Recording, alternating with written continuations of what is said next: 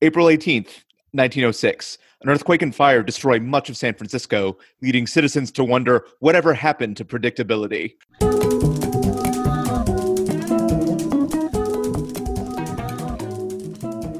All right, I, I really want to. I want to bring the heat to the intro. Welcome to the Revisionists. I'm Brian Flynn, I'm Zach Powers. and hey, joining us uh, from isolation, like all of us, Matt Cobos. Everyone, What's up? Glad to see faces. yeah, good to good to see everyone. Good to not be touching everyone like always. Matt's name on this Zoom call, uh, spoiler, we're on a Zoom call, is not his real name, but Kellen Shadow, which sounds like his D and D character.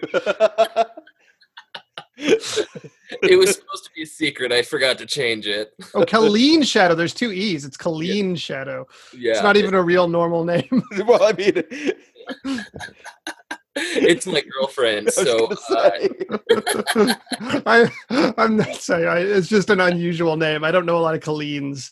it is. I It forgot. does sound very high fantasy to me. It sounds like Game of Thrones, like when they make they take Kellen or Kelly and they have to change it just a little bit. Like that's the Game of Thrones version.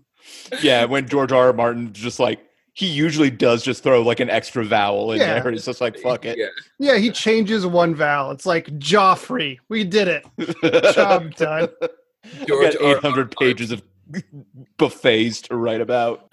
How, yeah, exactly. He's got to do. He, I mean, you know, if he's going to finish the book, take some shortcuts on the names. That's fine. Eddard, great. You changed one consonant. I'm fine with it. Just finish the goddamn book. Why is everyone named Steve in the Winds of Winter? It's step.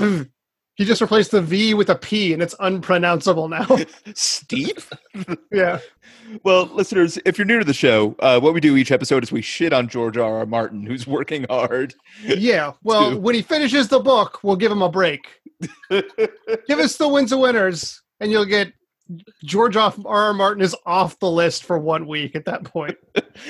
There's still a whole other book after that too. So, I know. So um, he gets a little time. He has one year to write the last one, and then he's back on the shit list. Well, yeah. th- Doesn't the RR stand for rest and relaxation? yeah, yeah. George rest and relaxation, Martin. oh, look, fucking R.L. Stine put out four Goosebumps a year. Like at this point, Yeah. you're over. You, you're Yeah. you're under the bar. He put out a way more than four a year. But Really? um, I thought it was like Yeah, a he put out summer, one, like- fall. no, every month he put out a Goosebumps book. There was a wait. Those were monthly. Those were monthly. Damn, I thought they were quarterly. No, every month he put out a Goosebump book. Okay, shit. Maybe I'm thinking of Fear Street. Yeah, I think he did those. Those might have been quarterly, but I think they might have been monthly too. That man was pumping shit out. Granted, those books were like sixty pages and had big font, and clearly he didn't like. If you read them as an adult, it's like, oh, he didn't think about this at all. But still, I mean, he of also did like four Lawn Gnomes books. So at a certain point, yes, he was. Incorrect. phoning He did one Lawn Gnomes book. It's number 34, Revenge of the Lawn Gnomes. I still kind of remember all of the Goosebumps and their numbers from when I was a kid. I really liked Goosebumps. That's impressive. Thought there were more Lawn Gnome ones. What am I? Am I thinking of the ventriloquist? There are, yeah, at least four of those. I did. There's some later series where they bring back characters. In the Yeah. original series, I think there's three. Like the canonical red and blue version, Goosebumps. Yeah, well, they were different colors every month, but yes. Um, what we actually do on the show is, is each episode we take a topic from history, like uh, R.L. Stine's Goosebumps series. And one person presents the true story of that person, place, or thing, and another person comes up with a batshit, uh, bonkers, off the wall, crazy pants alternate history, uh, and the winner gets to become the truth going forward of this little crazy thing called life. Uh, last Brian, time, what did we talk about last time? I was already saying it. I just thought I'd give you an, a lead No, in, thank- you know. I like the prompt. Yeah. Um, Trying to last make time this we talked about organic. Sputnik with uh, Rachel Weeks and the alternate history uh, has won, which was basically not even basically, it was just the Iron Giant uh, at, at a certain point. Yeah. mhm. Um, and I still cry thinking about it. Uh, but this week, uh, we're continuing our discussion of the space race Okay. uh, by talking about Yuri Gagarin. Uh, and Zach, you're doing the true story, right? That's true. I am doing the true story.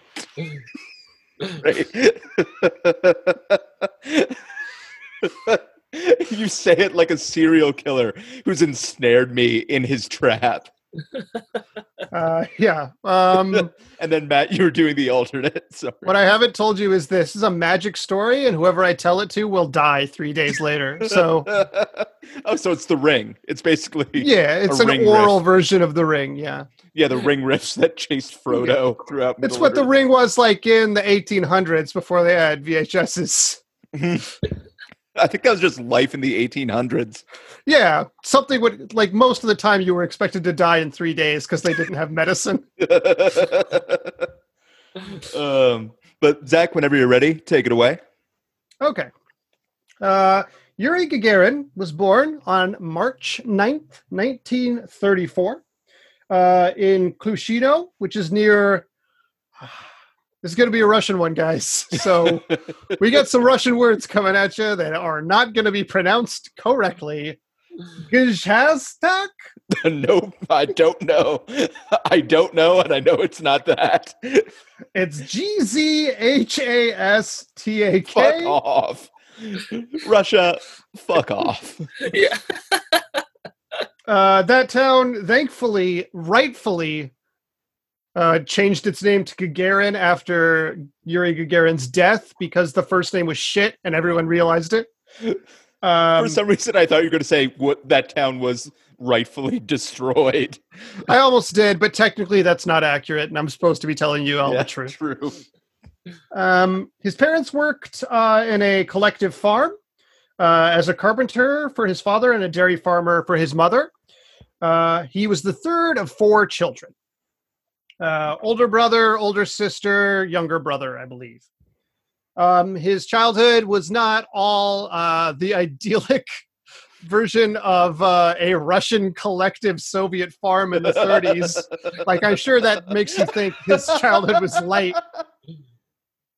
um, but it was not all, uh, you know, shared cattle and uh, rationed wheat. it was uh, it, during World War II. Uh, his town was occupied by who could it be but the Nazis? Um, Coming at you. yeah. And uh, a German officer was like, Your house is nice. It's mine now. So he and his family sli- lived in a 10 foot by 10 foot mud hut behind the house for 21 months while a Nazi officer lived in their home. Uh, then his two older sis- uh, siblings were sent to Poland in 1943 uh, to perform slave labor and came back after the war ended. Fortunately, they did not die, so that's a small mercy. Um, sorry, sent by which side? Just out of curiosity. By the Nazis to Poland. Yeah. Okay. Um, Not by the family. Yeah. well, no. I mean, so, Brian, in World War II, Poland was occupied by the Nazis, in case you missed that little bit of information. oh, 1943, you said. Yeah. Uh, they were sent in 1943. Did I say 40? They were sent from Uh, I, 43 to I 45. just misheard. Yeah, yeah, yeah. From 43 to 45, they were sent to do slave labor in Poland. But also, to be fair, Stalin. Yeah, Stalin would totally do that too, to be fair, yes. uh, though Stalin did not, as far as I could tell, send any member of this man's family to do slave labor, so at least they had that. Yep. Going Big for up it. Stalin. Yeah, that's the slogan of this show, of course. Big no, up, that is Stalin. not our slogan. Yeah. Every episode, we try to make sure we give Stalin some ups for. You, most episodes, no one in the story was personally victimized by Stalin. Like, it's pretty rare. Yeah, no, no, we still have 20 million episodes to get to. Yeah, no. So, like last week, we talked about Sputnik. Probably somebody in that was victimized by Stalin. Yeah. But uh, the episode before, the Hidden Figures lady, I don't think Stalin ever did anything to her. So big up You, you sound like fucking Stalin's press secretary on CNN. yeah. So, uh, regardless of Stalin's alleged guilt, um, Um, okay, fine. We're gonna toss that alleged around. uh, uh, Gagarin went on to apprentice as a foundryman uh, in 1950, and at the same time enrolled in seventh grade evening classes uh, to finally get his seventh grade ed- education. He passed seventh grade and his vocational school uh, a year later when he was age 17. I know 17 is an old age to pass seventh grade, but again, I want to remind you this man lived in a mud hut because of Nazis, which is a pretty good excuse.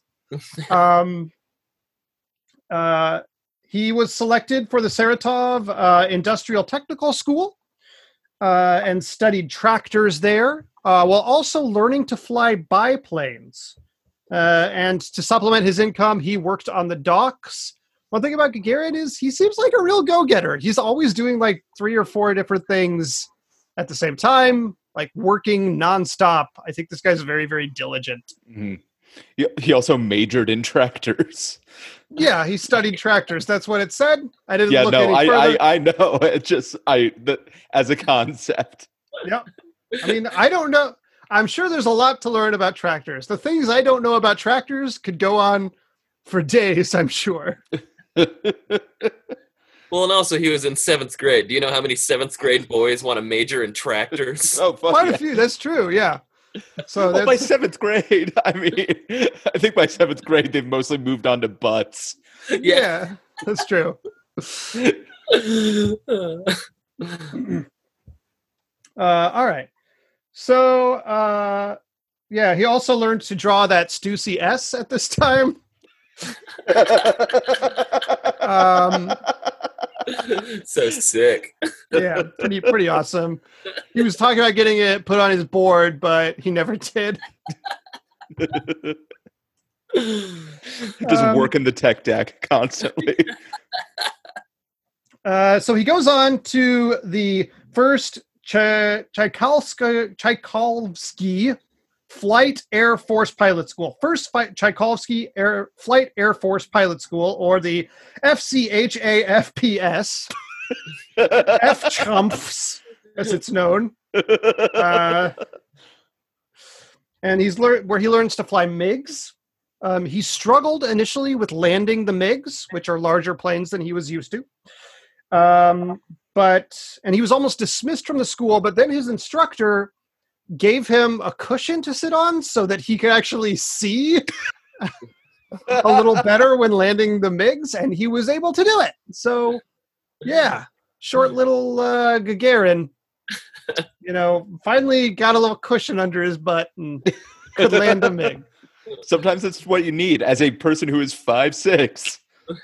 oh, you he he wishes the weakness of his short height will not be. This will not be the last time his height is a factor in his life. He was five foot two. Yeah, I- I feel you. I was five foot two once too. You know. in seventh grade. Yeah. Um, so he begins solo flying in 1957. Uh, he gets into the Soviet Air Force. He becomes a lieutenant and serves near the Norwegian border for a couple of years.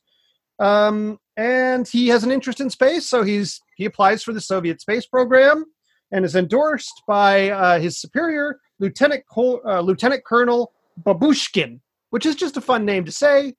He has no further role in the story. You gotta love that babushkin. Yeah. Uh, he interviews for the space program in November of 1959, uh, and uh, is approved for the Vostok uh, program selection. Now, Vostok was the program for the first ever manned uh, flight into space. That Mhm. was what it was called. The word Vostok is going to come up a lot, so just so you know, that's what it is. uh, which was overseen by Major General Konstantin Borodin. It had certain limitations. Uh, it limited candidates to between ages 25 and 30. And because the capsule was small, uh, all uh, candidates had to be under five seven. So what was once his greatest weakness has become his greatest asset. Short boys unite. I am not a short boy, but go short boys. Thank you. You can go to space too. uh, Uh, yeah. SBs. I'll see you at the conference. Yeah. My short kings. Yes, short kings. That's the phrase I was looking for. That's become popular recently on the internet for some fucking for reason. some reason. Um, you can't get a date on Tinder, but you can be short kings. Uh, so 20 people trained for the program starting in March of 1960. And it was pretty extreme training. It was like Olympic level physical training every single day. Um, and they had to do like over 50 parachute drops over both land and water to train, you know. I mean, they're going to need to be able to use a parachute if they want to not die in this particular program. So that was important. this is also, I think, the first time anyone's sending a living thing up in a rocket with the intention of getting them back. Probably true. Yeah, they they wanted they had the novel idea of not killing the thing they sent to space, and Stalin was resistant at first. Because it wasn't his style. Yeah. Yeah, but after he uh, heard that the Americans wouldn't like it, he uh, he gave it the old thumbs up. Actually, by 1960, Stalin was dead anyway, so who gives a shit? Um, so he asked. Uh, oh yeah, let me find out where it was. Uh, oh right. So all of the people in the program, the twenty people, uh, were given an anonymous uh, survey to see which pilot besides themselves should be nominated for this position on Vostok, and all but three said Gagarin was the guy that should go. Uh, so he was pretty well liked by his co, you know, his classmates, I guess you might call them. He was extremely hardworking and I think a generally pretty nice guy. So yeah that going for him. He had to be a short king. Um, he was chosen to be one of the Vanguard Six, which is the top six attendants. Sorry, I cut you off there, Brian. no, that's. I just want to say, I know I introduced that phrase into the podcast. I don't care for it. Yeah, well, we're wanna be on titling- record. We are titling this episode Yuri Gagarin, comma short king. That's going to happen. So, at the very least, it better be in the episode description. Sure. I'm making the call right now. Short Yuri quote short king Gagarin. I'll, I'll make a note to put it in there. Uh-huh. Um, so he qualified for the top six, uh, and his uh, training continued. He did not have a higher degree of education, which they wanted for this particular person. So he was enrolled in uh, uh, the Kar- Kharkovsky something Kovsky Air Force Engineering Academy as part of his training. That's a safe bet with any of these. Yeah. Also, part of that's on the spelling and part of that's on my handwriting on this one. I'm going to be honest. I think it's Rukovsky, actually. I think that's an R. Uh, anyway, he enrolled September of 1960. Uh, he didn't get his diploma until 1968, which would be after the big thing that happens happened to him. but uh, he was a busy guy. So, what are you going to do? Uh, he was tested for uh, as part of the six, he was tested for his endurance. He was tested for oxygen starvation and put in a centrifugal uh, chamber for G force endurance. Um, he was also sent uh, into an isolation chamber for 10 full days to see if, for a psychological evaluation, to see how he could handle isolation. His personality was very highly praised by the doctors performing these tests. Mm. Uh, they said he was driven, that he was, you know, smart, that he was good with math and numbers, uh, all of these things. They also said, "quote He appears to understand life better than his friends," which is a weird, That's a very Russian thing to say. yeah. So, if Tommy Wiseau, as Tommy Wiseau said, "Do you understand life?" This guy say yes. yeah, we're probably like piecing together more of his backstory too. After the final testing phase, which was a two-day test to see if they understood the procedure for running the capsule and reentry and all that, um, he was selected as the single most ready person for this project and was given the slot. And on April 12th of 1961, he was sent up into space on uh, Vostok, saying as he left, "Let's go, good, go- let's go, goodbye. We will meet soon, dear friends." And "Let's go," in its informal version, became a popular Russian space age expression uh, to sort of, you know, like bolster up national pride and stuff like that.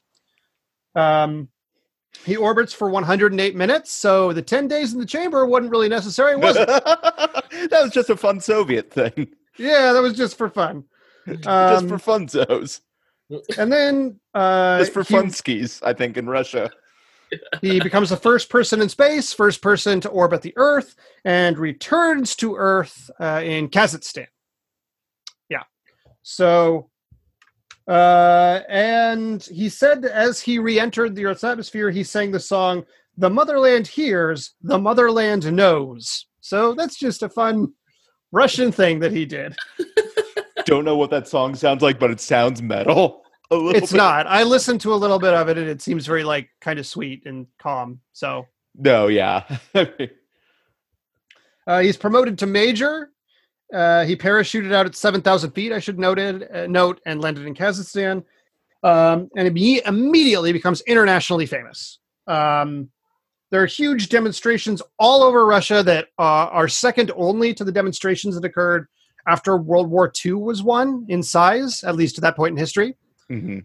Um, and he starts touring uh, like kind of the world pretty quickly after that, not just Russia. He goes to London a few weeks later. He goes to Cuba. He goes to Iceland. He goes to all sorts of different countries and uh, sort of tours. He always has an open car. Even when it was raining, he refused to use an umbrella so people could see him. And uh, yeah, he kind of goes all over the world, except for the US, where JFK banned him from entry upon him becoming famous. So no Gagarin in the US. Uh, uh, he eventually goes to work at Star City, a cosmonaut facility in Russia. okay. Because it um, also sounds like a roller rink. Yeah, or like, yeah, where superheroes meet in like a one of the shittier arcs of like Marvel comics. Yeah. Um, he's working on a team to design reusable spacecraft. Um, and in 1962, he becomes he's elected a deputy for the USSR. He's eventually reelected later. Um, uh, so there are concerns uh, from the higher ups about him flying again. Um, they don't want him to be killed in an accident because he's such an important figure for Russia at this time. Uh, there's also questions about him having potential drinking issues, though it seems to be mostly based on him going to so many events where he's socially inclined to drink. But it, it doesn't really come up much after this. It doesn't seem like he was like a, a, a full blown alcoholic at the very least, even if he maybe drank a little more than he should. right. Um, so he does manage to become a backup, like astronaut, cosmonaut for a few fa- uh, future uh, launches, though he never actually has to step up and fulfill that role. One of those is the Soyuz 1, S O Y U S 1, which uh, was apparently a rushed space exploration. Uh, oh, good. due to political pressure to get it up in a certain time frame. It's the space race. Part of it's the race. Mhm. Um, and as a result, that uh, that uh, capsule uh, crashes, and his friend Vladimir, uh, what's his name, Komarov, who uh, who Gagarin, uh, Gagarin was good friends with, is killed in the in the crash. Mhm. Um, after that, he's fully barred from ever doing a space flight ever again, and he's actually barred also from solo flight at all. Like he can't fly his own planes. He didn't like this, but the Russian government was like, "Yeah, you're too you're too important to Yeah. risk." I mean, even like propaganda wise, if they're like, oh, the first person in space then died in a later accident, like the, the Soviets probably couldn't have that. Yeah, this was the time when he started working on his degree. He'd actually finished his degree I mentioned earlier. I, I wonder if he could claim that as like credit or something, Yeah. like an internship. we got like three credit hours from that at least. Uh, before we get to the end of this story, I'm going to rewind slightly and get his personal life out of the way. Mhm. Uh, back in 1957, before he went to space, he married uh, Valentin Gore- Goryacheva. And uh, he married her the same day he graduated flight school in 1957. They had two daughters who are still alive today and seem like one's an economics professor and another one does something else that's fairly important. But they're alive today. They're living in Russia. Mhm. Um, and uh, there's a false attribution that he said in space. Uh, I do not see God up here. In fact, he was genuinely religious. Khrushchev said something about that because they were pushing like an anti-religion. You know, they were an anti-religion government. Yeah. Um, uh, in 1961, here's a little fun one. Uh, after on his tours uh, at a certain hotel, um, he was caught cheating with a nurse who had been helping him by his wife. And in order to escape being found out, he jumped off a second story balcony, uh, which left a scar above his left eyebrow for the rest of his life. so Well- there you go. What you get? I get.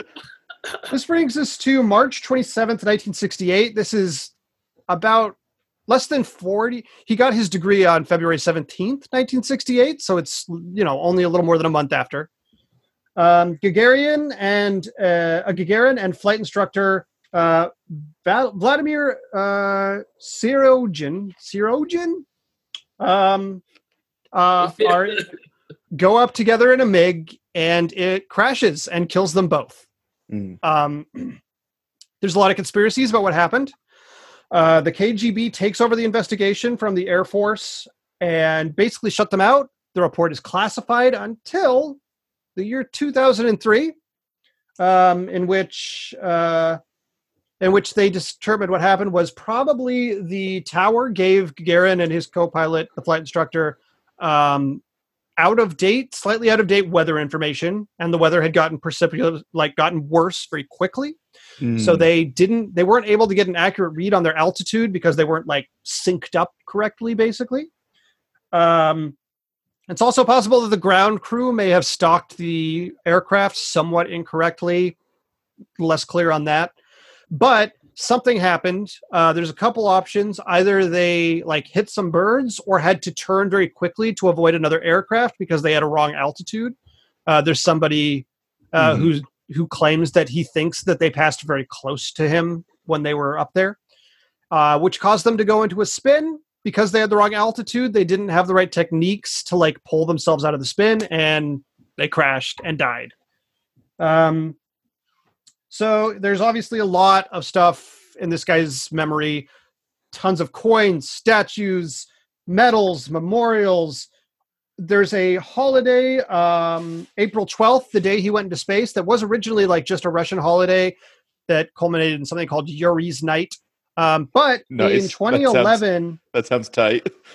in 2011, um, the UN actually said April 12th is Human Spaceflight Day. So, International Human Spaceflight Day. So, that's the day he went into space. So, now Mhm. it's kind of technically a national holiday. Just passed, so we just missed it. Um, I didn't even think about that. yeah. Uh, Apollo 11, uh, uh, Armstrong and Aldrin actually left a satchel on the moon that contained uh, medals commemorating him and his buddy uh, Komarov, who died in that capsule uh, capsule crash I mentioned earlier. So that's on the moon now. Good for him. Along with so much other stuff we brought up there, it's just like Yeah. there. yeah, it's just there. Once you're on the moon, you stay on the moon. That's that's the moon's tourist catchphrase. yeah, that's The where tour- Vegas got the idea. yeah. Uh, so the Space Foundation in 2010 um, found, did a poll and found he was the sixth most popular space hero, tied with Captain Kirk from Star Trek. What? Okay. So I guess fictional space heroes also are on the poll. who Was Kirk the highest ranking fictional space hero? No, he or was was there tied. someone above? No, he was tied with Gagarin for sixth. no, fictional one. Oh, I don't know. I didn't look at the poll. I should have. Okay. I assume I, dude, he's definitely not the highest rated fictional one because no, because Kirk is name terrible. five space heroes besides real life space heroes. Name them right now. uh, Neil Armstrong, Buzz Aldrin, uh, Picard, Riker? Sisko, uh, Janeway. Yeah, so he's not. There's got to be other fictional ones above him. Yeah. Um, yeah, number one is probably Buzz Lightyear. Yeah. I'm sure like Luke Skywalker's on that shit. yeah. Um, so the family has mostly forbid his portrayal in fiction of any kind, though there was a 2013 docu-series in Russia about him. Uh, and they've also vetoed uh, the use of his likeness in a musical. So that didn't come out. But uh, um, I would have, I would love to see like Lin Manuel Miranda tackle the Yuri Gagarin musical. But that uh, is basically it. You know, that's the true story of Yuri Gagarin, the first man to orbit the Earth, the first man in space. Zach, thank you. I found the list. Um, Captain Kirk is ta- is the highest ranking fictional character. Um, so that's nice. Lovell, top five. yeah, top five. Neil Armstrong, number one. Number two, Gene Kranz, uh, who was like mission control during Apollo 13. Um, John Young, who's Gemini Apollo space shuttle. Never heard of him. So, um, James Lovell, number four. John Glenn, number five. Um, Carl Sagan is eight. Um, there's no one. There's no other fictional. Elon Musk is ten. What the fuck is with this list? Luke Skywalker's better than Elon Musk. Oh, everyone's better than Elon Musk. no Bruce Willis from Armageddon. Hey, I'm gonna say right now, Picard's better than Kirk. So Yeah. Picard's better than Kirk. Bruce Willis from Armageddon is certainly better than Elon Musk. Yeah. Fucking Uh, the I'm pres- so mad. Uh, the president, any character from Independence Day, Goldblum, Smith, Pullman, Quaid? I'll take Quaid. the fucking xenomorph is better than Elon Musk. He's really more Much of an less Ripley. anti-hero, but Yeah, much less Ripley, who you know deserves her spot. Jason from Jason X, Yeah, Yeah. Leprechaun from Leprechaun. in Leprechaun Space, went to space. Pinhead went to space. Pizza the Hut. Yeah. I can't remember any fucking characters from Spaceballs. Whatever, whichever one of the Avengers went to space at the beginning of that last Bunch of movie. them, fucking Captain Marvel. They cut off Thanos' head. That's pretty good. Zach, thank you. Yeah. Yes. Matt, whenever you're ready. All right, dude. First of all, like his life, just his life is so insane. Yeah. Like, all that stuff that Zach just said happened in such a short amount of time. It mm-hmm. was, I, I don't even know how the fuck he Oh, got all. done. Yeah. He again he he was born in 1934 and died in 1968. So he was about 34 years old. Yeah. Jesus. So I've got two years to get to space. Yeah, two years to get to space and have a Nazi live in your house for 21 months. Crazy. yeah, when I when I decided to do the fake one, I was like, of course I'll do the fake one. And then I started reading his life, and I was like, his life is so fucking crazy. How can a fake one beat it? Just turn it into like a just a normal like Seinfeld episode. Yeah, totally. So, but here's what we got. Here's what we came up with. Uh, he- yeah, he, again, he was born in 1934 in a small town in Russia. Uh, his Okay, oh, parents.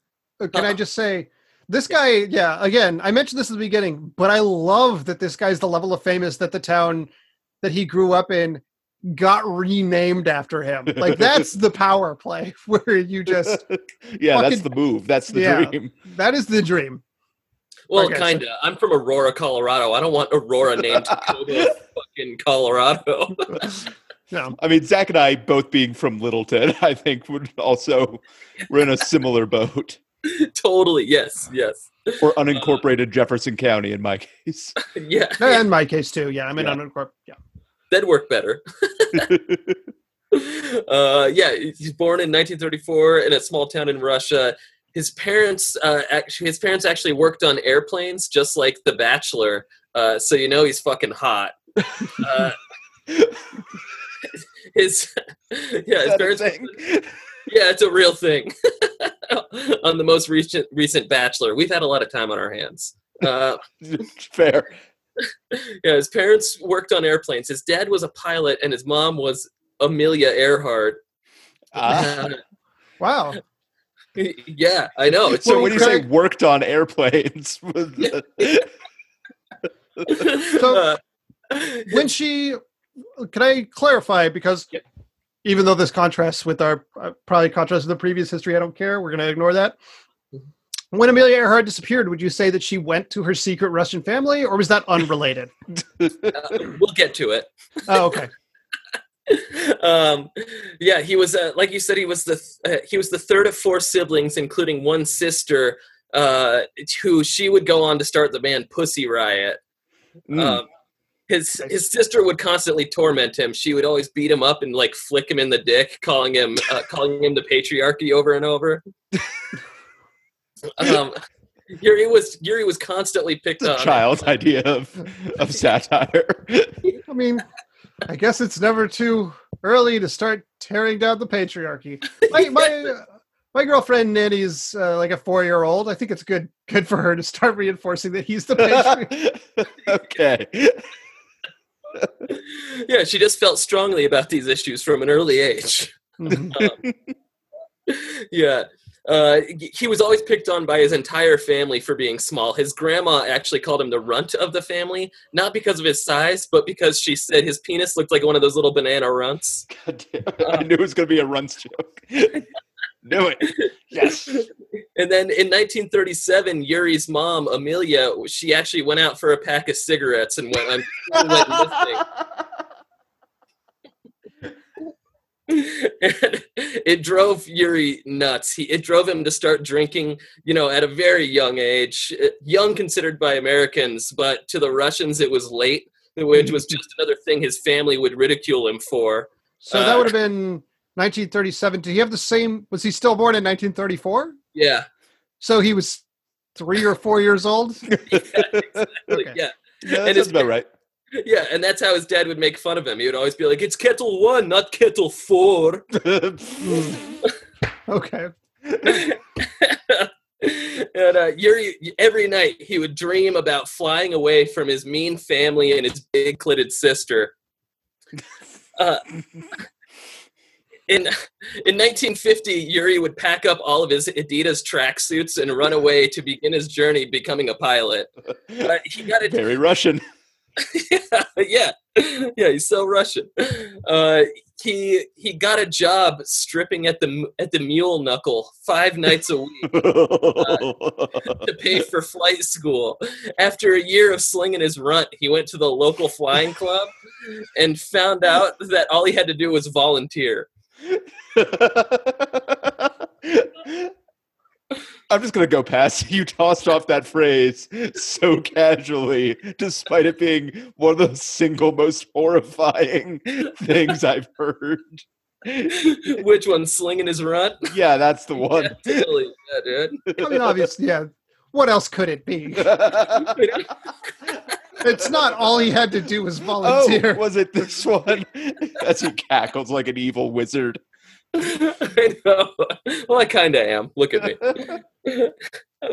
um, yeah. Although so- you did also say, I think, a big clitted sister, so that was a contender. yeah, totally. I missed that. Yeah, totally. Yeah, that was his words, not mine. He he called his sister big clitted. Um, uh, it, so yeah, he was. Ex- let's see. Four years later, in 1955, he was accepted to pilot school. During his final test, he was too short to to land the plane properly, like you said. Uh, so he gathered all of the empty Ketel One bottles, scratched CDs, and loose change that had accumulated on the cockpit floor, and he piled them on the seat and sat on those. And uh, he was drunk as shit, but he passed his test. Nice. In 1959, after flying around, uh, just like he was just flying around all the time, and he was just listening to James Rogan. It was Joe Rogan's dad. and uh, he started smoking DMT. And when he woke back up one time, he expressed his interest in exploring space, both inner and outer. So J- James Rogan, right? He was like, Trotsky should replace Stalin. But then when Trotsky left, he's like, well, I guess I'll just go with Stalin instead of anybody else. Is that right? That's exactly what he said, dude. Okay. Yeah, yeah.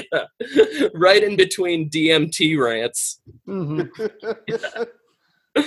um, so then he yeah so then he applied for the space program he was uh, he was accepted along with 30 other russian dwarves and they were put through rigorous testing and training to narrow it down to the three who would get on the vostok 1 uh, the testing included playing basketball on 10 foot hoops uh, getting grandpa joe and charlie down safely from the fizzy lifting drink and singing "We Represent the Lollipop Guild" from The Wizard of Oz. All three of which Yuri nailed and got on the Vostok one. Uh, the flight was launched on April 12, 1961, entering Earth's orbit for 108 minutes, during which Yuri was noted for, for saying, I can see my sister's clit from up here. oh here. my god! Double down on it. Okay. Getting many laughs and making his co pilot come. It was a success. Upon landing, Yuri was instantly a national hero, becoming more famous than everybody, including the ice skating polar bear that the country adored. Yeah. What was the polar bear's name? Can it be Babushkin? yeah, it could be Babushkin, dude. Yeah, Lieutenant like- Colonel Babushkin was an ice skating polar bear. I like this. totally the leader of the army, everything. Yeah. Um, he also became internationally famous and traveled the world partying his tiny little ass off in more than 30 countries while drinking everyone under the table. After a while, the fame, booze, and DMT weren't enough, so he wanted to go back to space. But as the Russians pointed out, space was no place for a fat, drunk Oompa Loompa and grounded him from flying of any kind. Grounded. He was determined to fly again, though, and Yuri got rehired. So he went back and got rehired at the Moose Knuckle, dancing on Monday mornings, and oh, enrolled. Monday mornings. That's That's I'm a sure bad that's- shift. You'd It's think a for a national hero they'd give him like the Saturday night slot, but nope. he was just too fat and sloppy at this. you left, you got to start from the ground up.